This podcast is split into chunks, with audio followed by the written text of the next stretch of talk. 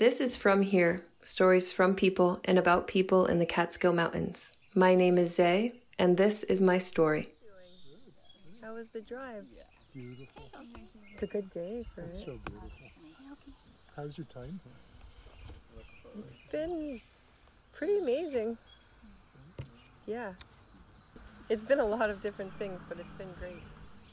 Right now, I'm sitting on the wooden floor of a canvas tent in East Meredith, New York, on a homestead farm called Succurro. I'm living here for the summer, studying and practicing to be a SourcePoint therapy practitioner with a focus on artist as healer and healer as artist.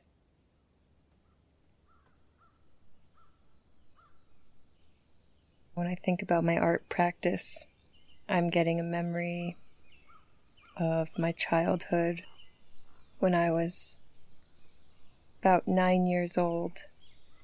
And I was in the car with my mom, and we were turning into our driveway, and she asked me if I had any interest in taking dance classes, and if so, did I want to take tap or ballet. And I chose ballet in that moment.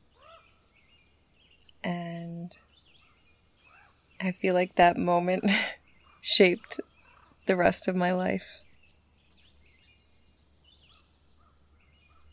I'm also remembering a really sweaty summer when I got home from ballet dance camp, which was like a ballet boot camp, and my dad had freshly mowed the lawn, and I suppose it had been a while since the previous mow because there were like mountains of cut grass, and I shaped the grass into a rectangle, and that was my stage. And we have this super expansive view at my mom's house, a five mile view. And I was dancing for for everybody who wanted to see, which was really just the trees and the sky and the view.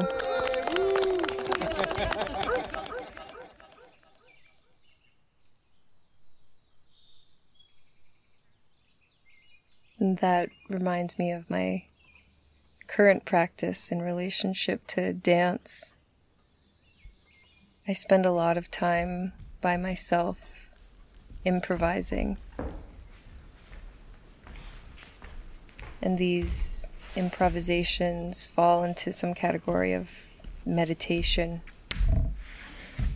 When I'm really immersed, I'm not thinking anymore and I'm dancing and moving, coming in and out of the floor.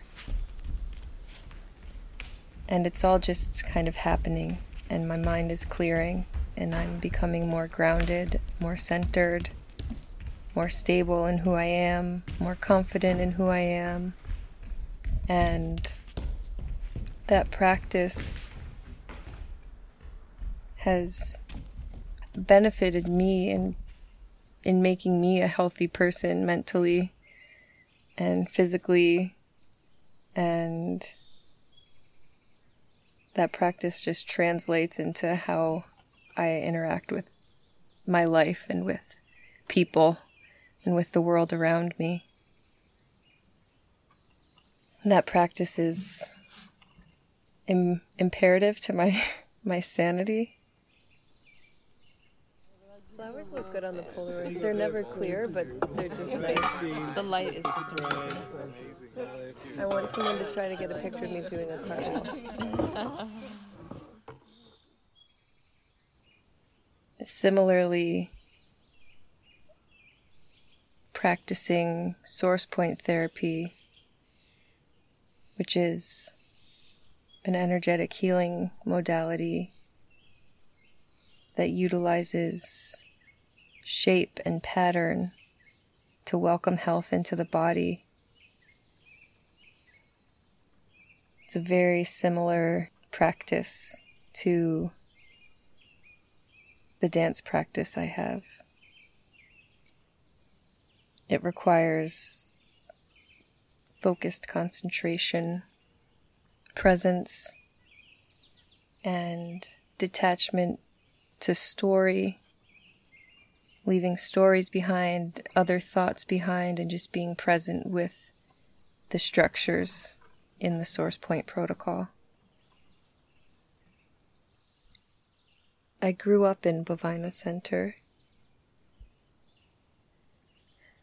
And when I first started going to ballet classes, I went to Star Zone Dance Studio in downtown Delhi, right at the intersection of Kingston Street and Main Street. It's now Stone and Sawyer, but it once was Starzone Dance Studio and I got my pink tights on and my black leotard and tied a little skirt around my waist and started class with Miss Mary. And class would begin at the bar doing plies and tendus, and then we'd go to the center of the space and jump over lily pads and learn how to leap and hop and turn.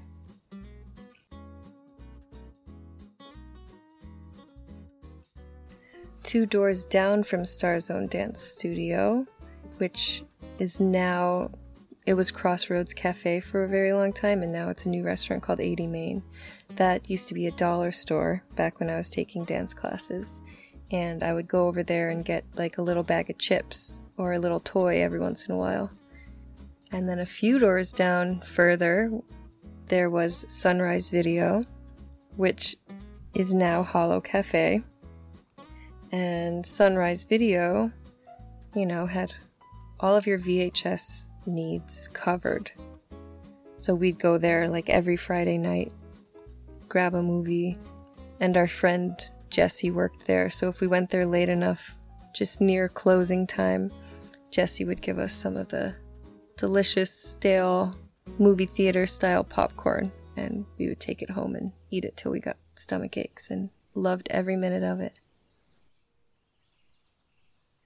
Eventually, Star Zone Dance Studio closed, and my mom asked if I wanted to continue dancing, and I did. So then we began the commute to Oneonta, and I started taking classes at the Decker School of Ballet.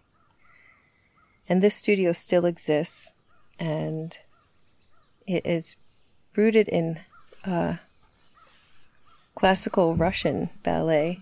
And Donna Decker is the grand niece of the acclaimed Mikhail Fokine, who's responsible for bringing this classical style to the United States. So, this studio was super serious, very rigid, very specific, and it was the intention was to have us all be wonderful ballet technicians and have this amazing technique, which I think a lot of us did have. Donna was successful in that training. I think like the the seriousness and the intensity of that studio it, is what like I I really connected to that even though it was like very challenging at times. The like commitment to the art form was for me.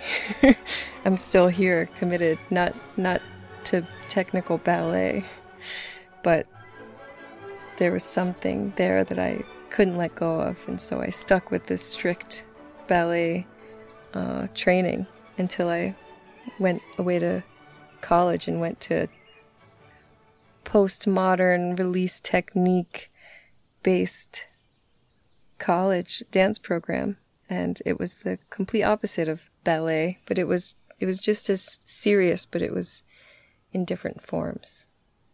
And that's where I first started to understand artistry. I'm 32 now, um, but when I was 27, 26, 27, a huge shift happened in me, and I had the desire to make my own performances. And I had made a few in the past, but it wasn't a practice of mine to make my own own work, really. And at that point, I I realized I was dancing for some people who I wasn't aligned with. I was dancing their work, and I wasn't aligned with their kind of uh, perspective on the world. And so I started cutting out little projects that really didn't like light me up. And then I had more room to explore my own performance, my own choreography. And pieces just started to emerge out of my practice of solo improvisation. And I started creating like durational style performances.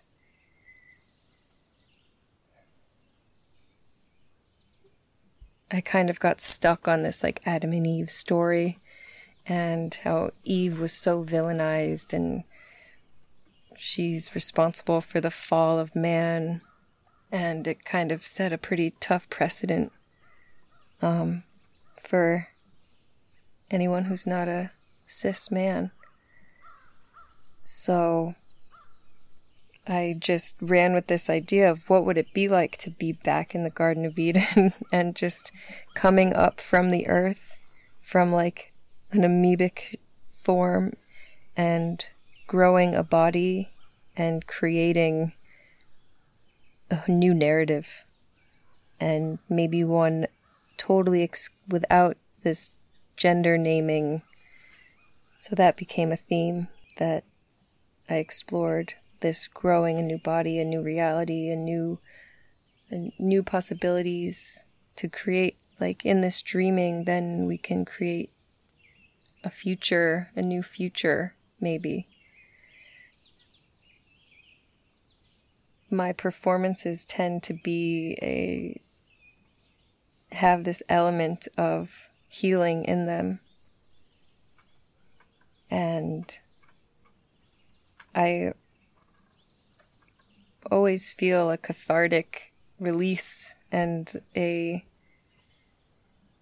shift from before and after a live performance. And it's my hope that whatever people see in what I'm doing, that they can, you know, with their reality and their perspective on the world and on the particular work, like that they see something in it that creates a positive shift in them so that they can live their truth more or shift what they know to be true to create a world or even an encounter with somebody else um, that is positive, transformative, a feeling of possibility. I've come to transport. That's like literally what you do. That's what I do, yeah. I've been doing that since. I'm the boss from Brooklyn. You're like the best road tripper, though. I had so much fun with you when you came up.